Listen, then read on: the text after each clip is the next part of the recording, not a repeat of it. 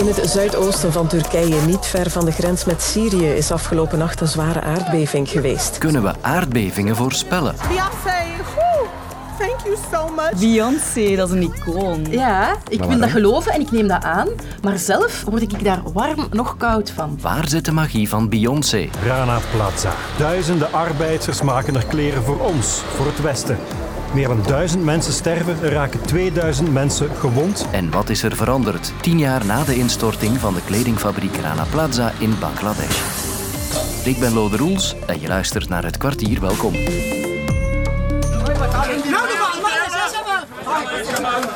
Reddingswerkers in het zuidoosten van Turkije proberen mensen nog levend van onder het puin te halen na de zware aardbeving van afgelopen nacht. Die had een kracht van 7,8 en trof enkele grote steden, ook over de grens in Syrië. De cijfers evolueren snel. Op het moment dat deze podcast online komt, is er sprake van al bijna 2000 doden en vele duizenden gewonden. En de ravage is enorm. Correspondent Mitra Nazar. Nou ja, de beelden spreken voor zich, denk ik. Uh, hele flatgebouwen die dus met de grond gelijk gemaakt zijn. En dat zijn verschrikkelijke beelden, vooral als je beseft dat mensen uh, lagen te slapen toen het gebeurde. Het was midden in de nacht. Een aardbeving komt natuurlijk altijd onverwacht. Maar moet dat zo zijn? Jaarlijks sterven wereldwijd zo'n 60.000 mensen door aardbevingen. Dus het zou mooi zijn als we die kunnen voorspellen. Ik leg het idee voor aan een expert. Ja, ik ben uh, Kathleen Wils, ik ben aardbevingsgeoloog aan de Universiteit Gent. En ik onderzoek eigenlijk voornamelijk aardbevingen uit het verleden, maar daarvoor moeten we uiteraard ook begrijpen wat er vandaag gebeurt. Een vulkaanuitbarsting zien we al behoorlijk goed aankomen. Waarom lukt dat niet met een aardbeving? Ah, er, er, zijn altijd voorspellingen in de zin van regelmaat. We weten dat dat ongeveer bijvoorbeeld één keer om de 200 jaar, één keer om de 300 jaar. Maar dat zijn geen exacte cijfers. Dat is, eh, dat is altijd een beetje een, een soort van gemiddelde. Er zijn ook heel veel andere processen die er eigenlijk voor zorgen dat die spanning die daar opgebouwd wordt door die botsing van die platen, dat die eigenlijk toch een beetje verdwijnt. Dat dat niet noodzakelijk alles wordt opgebouwd. Dus het proces, het fysische proces achter een een, aardbeving is heel complex, maar een echte voorspelling is eigenlijk quasi onmogelijk. Eh, dat gaat dan eigenlijk alleen over kansberekeningen. Dat is het enige dat we realistisch kunnen inschatten en, en daar stopt het meestal. Want als we weten waar die grote breuklijnen liggen, die, die tektonische platen, als we daar dan heel gevoelige meetapparatuur op zouden zetten, kunnen we dat dan niet gaan voorspellen? Uh, wel, in principe ja. Dus er zouden wel voorschokken kunnen zijn voor dit soort zware aardbevingen. Maar het probleem is dat iets als een voorschok pas kan erkend worden nadat de zware aardbeving gebeurd is. Dus er zijn heel veel uh, plaatsen of ma manieren dat er van die kleine aardbevingen kunnen zijn. En die worden niet noodzakelijk altijd gevolgd door een zware aardbeving. Dus zelfs als we daar op basis zouden van een voorspelling zouden doen, zouden we er nog altijd heel vaak naast zitten. Want mensen hebben altijd al geprobeerd om aardbevingen te voorspellen. Je hebt dan uh, de dieren die onrustig zouden Ja, zijn ja. of de stand van de maan en dat Ja. soort dingen. Wat is dat waard? Ga, ja, moeilijk te zeggen. Ehm, die voorspellingen met die dieren lijken misschien soms nog de meest plausibele. Er is bijvoorbeeld het idee dat eh, honden zouden vaak beginnen blaffen voor de aardbeving. Maar het, een aardbeving bestaat eigenlijk uit meerdere soorten golven. En het idee zou zijn dat de eerste golven die aankomen, dat wij daar eigenlijk niet echt gevoelig aan zijn, maar dieren wel. Dus dat zou kunnen dat zij die effectief registreren en daarop reageren. Maar dan is ook eigenlijk geen voorspelling, maar ook weer een, een early warning, want de aardbeving is er uiteraard al op die moment. Ik ga u dit heel even laten zien. Er is ook een Nederlandse eh, man die nu wat aandacht krijgt omdat hij zou voorspeld hebben wat er gaat gebeuren. Ik wil u dat even laten zien. Overall, because we have planetary peaks on the 4th and the 5th, there is a slight possibility of a serious seismic event around the 4th. Hij gebruikt eigenlijk de stand van de planeten en nu heel concreet ook de volle maan bijvoorbeeld van afgelopen nacht om te gaan voorspellen tot op een paar dagen nauwkeurig of er aardbevingen zullen zijn. Wat, vindt u daarvan? Ik, slaat dat ergens op? Ga. Ehm, naar mijn weten is er geen wetenschappelijk bewijs voor het feit dat de stand van de hemellichamen een enige invloed zou hebben op, op aardbevingen. Ehm, ik, heb, ik ken hem niet persoonlijk, ik, eh, ik had er ook nog nooit van gehoord, maar ik heb eens eh, door zijn Twitter-feed gescrolld en ik zie dat hij regelmatig dit soort voorspellingen doet, waar in 90% van de gevallen gewoon ook nooit gevolg aangegeven wordt. Dus ik denk dat het gewoon een beetje een, eh, een, een lucky shot is. De vraag is, als je het wel zou weten, wat zou je dan kunnen doen? Want vaak eh, gaat het om hele grote gebieden. Je kan ook moeilijk een, een miljoenenstad helemaal evacueren natuurlijk. Hè? Ja, dat is inderdaad ook iets dat heel moeilijk is. Ehm, ik denk dat het, de grootste winst zit hem nog altijd in mensen informeren over wat dat ze best kunnen doen, wat er veilige plaatsen zijn om te zijn op het moment van een aardbeving, om, wat dan een, een goed, goede reflexen zijn om bijvoorbeeld naar buiten te lopen of, of onder, onder een trap te gaan zitten. Of onder een dat zijn zo van die basis, basisdingen. Maar ja, inderdaad, een hele stad evacueren, dan zou je echt al meerdere dagen tijd moeten hebben. En dat zijn ook dingen die heel moeilijk zijn, omdat als je een foute voorspelling maakt en je evacueert heel je gebied en er gebeurt dan niets, ja, je geloofwaardigheid keldert heel snel. En dat is, ja, dus dat is een heel moeilijk uh, systeem. Dus het redden van mensenlevens zit eerder daar in plaats van uh, het voorspellen van aardbevingen? Ja, absoluut. Dat is ja, ja, ja, Het is veel belangrijker om de mensen te informeren over wat ze best kunnen doen en om, om evacuatieroutes uit te werken en zo verder, in plaats van uh, te gaan focussen op voorspellingen. Oké, okay. Kathleen Wils, dank je wel. Graag gedaan.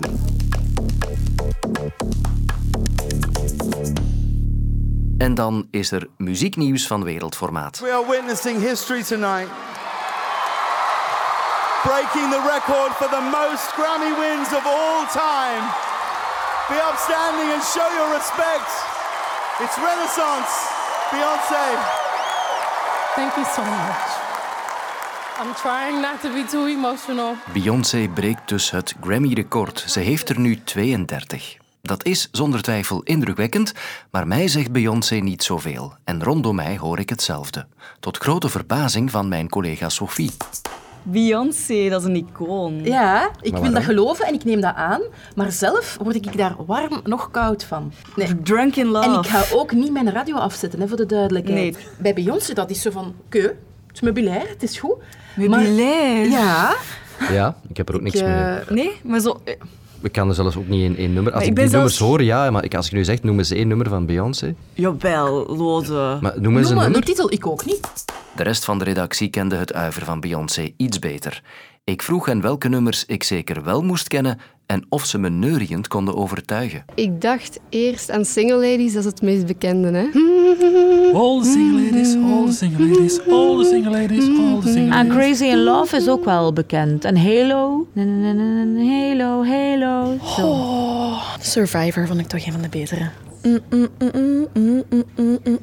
Ja, ik dacht in de eerste plaats aan Irreplaceable. Ja, dat is zo to the left, to the left. Oké, okay, ik onthoud dus Single Ladies, Survivor en Irreplaceable. Maar waar komt die fascinatie vandaan? Waarom is Beyoncé voor zoveel mensen een icoon?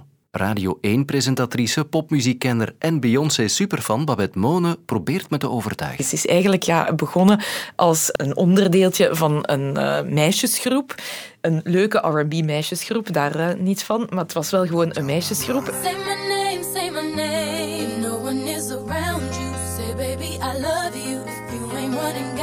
En om dan uit te groeien van op dat punt naar iemand die op Coachella heeft gestaan, die nu 32 Grammys op haar kast heeft staan, dat is eigenlijk, ja, dat is echt ongezien.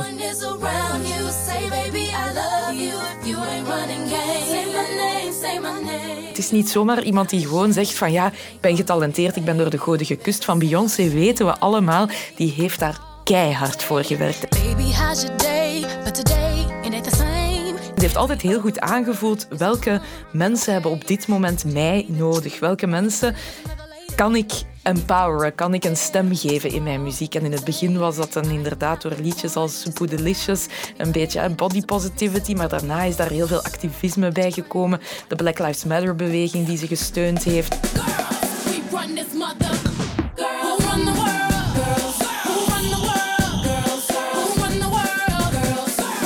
Ja, dan ook niet te vergeten dat alles wat ze doet een soort totaalspektakel is. Dat is veel meer dan alleen zingen. Ze is een fantastische zangeres, maar ze is ook een choreografe, ze is ook een regisseur, ze is ook een dramaturge. Ze heeft de, de visual albums uitgevonden. Echt, ik, ik loop er van over van liefde voor haar en voor alles waar ze voor staat.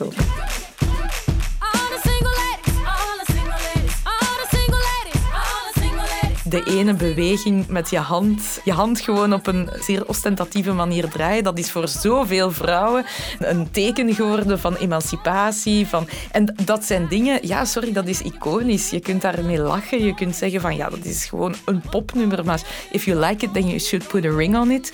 Iedereen kent die zin, iedereen weet ook wat dat betekent. Dat is, dat is geen meubilair, dat kun je niet zeggen, denk ik.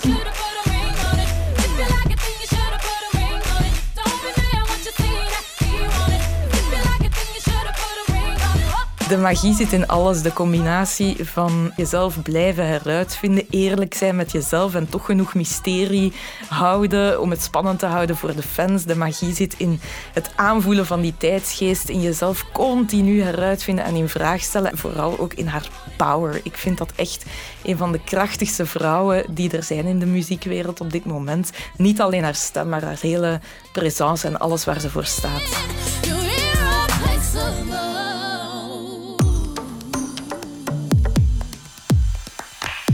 Lode, mag ik eens kijken wat jij aan hebt? Uh, oei, ja, oké. Wat, wat wilde weten? Mag ik van achter in uw, in uw pul kijken? Wacht, wacht, wacht. Hier. Mijn collega Katrien wilde vandaag graag eens onder mijn kleren duiken. Wat hebben we hier? Dat is een... Wat heb ik aan eigenlijk? Ik weet... Een pul van H&M. Oh, ik denk dan al ook al oei, maar we gaan dat eens... Uh, wacht, hè.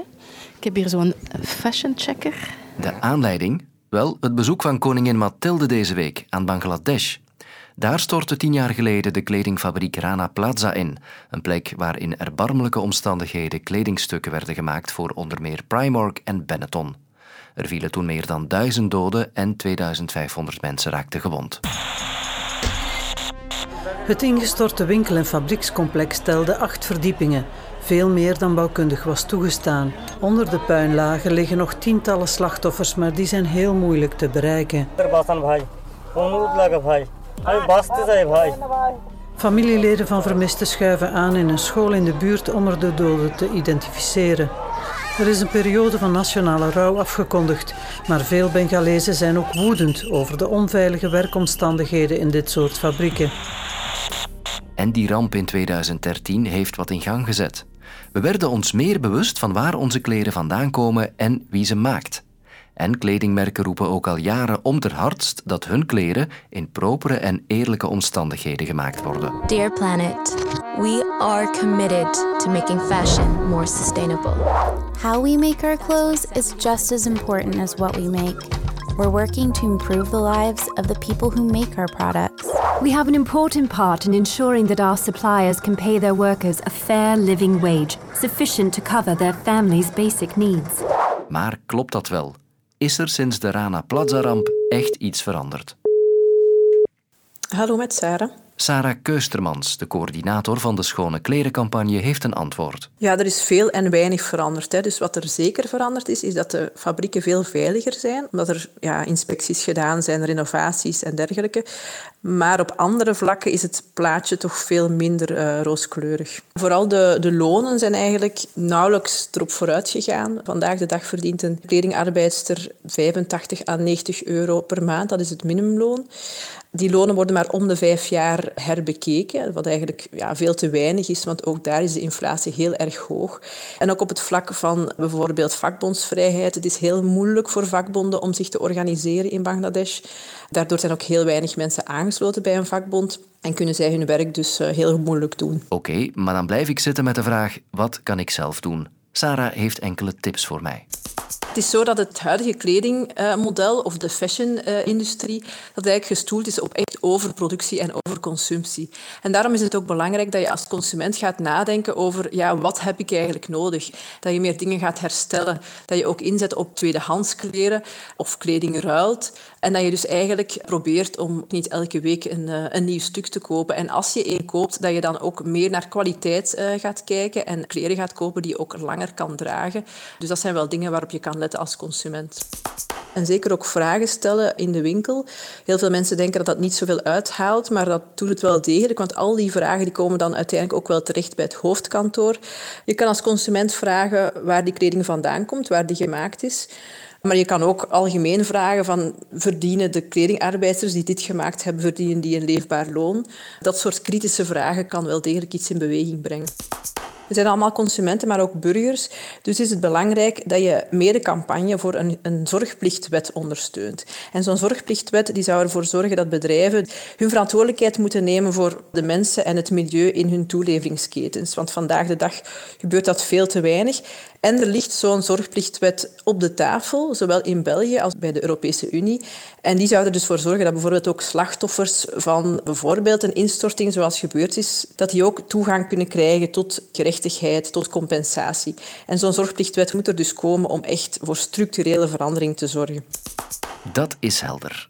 Maar ehm, hoe zit dat nu eigenlijk met mijn trui van bij H&M? Voor ons is het belangrijk dat er geen tweedeling in de markt komt, dat er niet goede merken zijn en slechte merken. Vandaar dat die wetgeving zo belangrijk is, zodat alle mistoestanden eigenlijk eruit gaan. Dus ik geef daarom eigenlijk liever geen uh, aankoopadvies. Mijn trui mag dus nog even aanblijven en bij nieuwe aankopen hou ik rekening met de tips van Sarah. Morgen doe ik mijn vrije tijdskleding aan, want dan ben ik er niet en hoor je Sophie in het kwartier. Luister ook naar Franks en Bilo, waarin Vincent Bilo en Rudy Franks de stand van de wereld opmaken. Nu in de app van VRT Max.